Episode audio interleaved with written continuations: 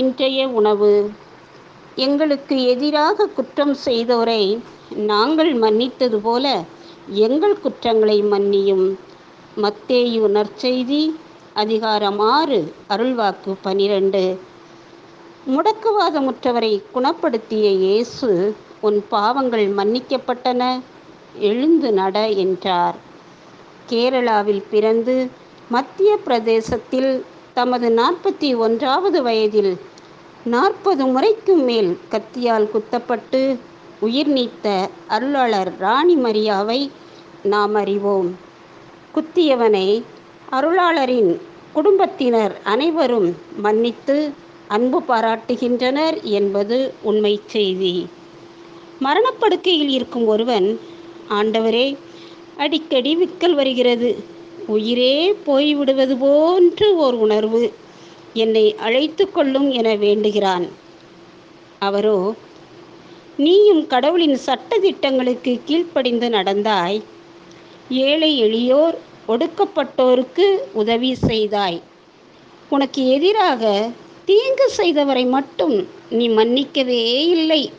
அது மட்டும் உன்னிடம் குறையாக உள்ளது. குரலொலி மட்டும் பதிலாக கேட்டது. சாமி நான் இருக்கும் நிலையில் இது சாத்தியப்படாது என்றான். நீ மனம் வருந்தி அவர்களை நினைத்து மன்னித்தால் இப்போதைக்கு போதும் என்றார்.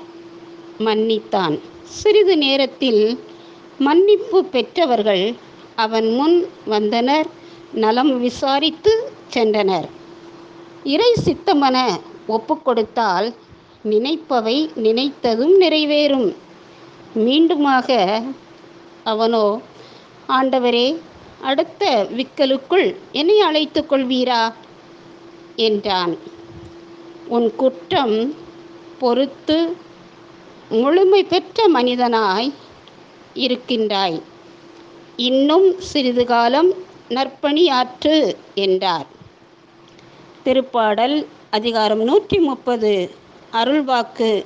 நான்கில் கூறியுள்ளபடி நீரோ மன்னிப்பு அளிப்பவர்.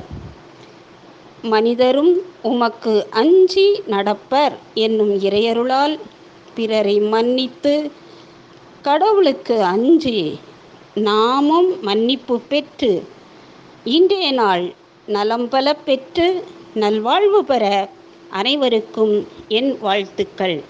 அன்புடன் வயலட் ஆனந்த்.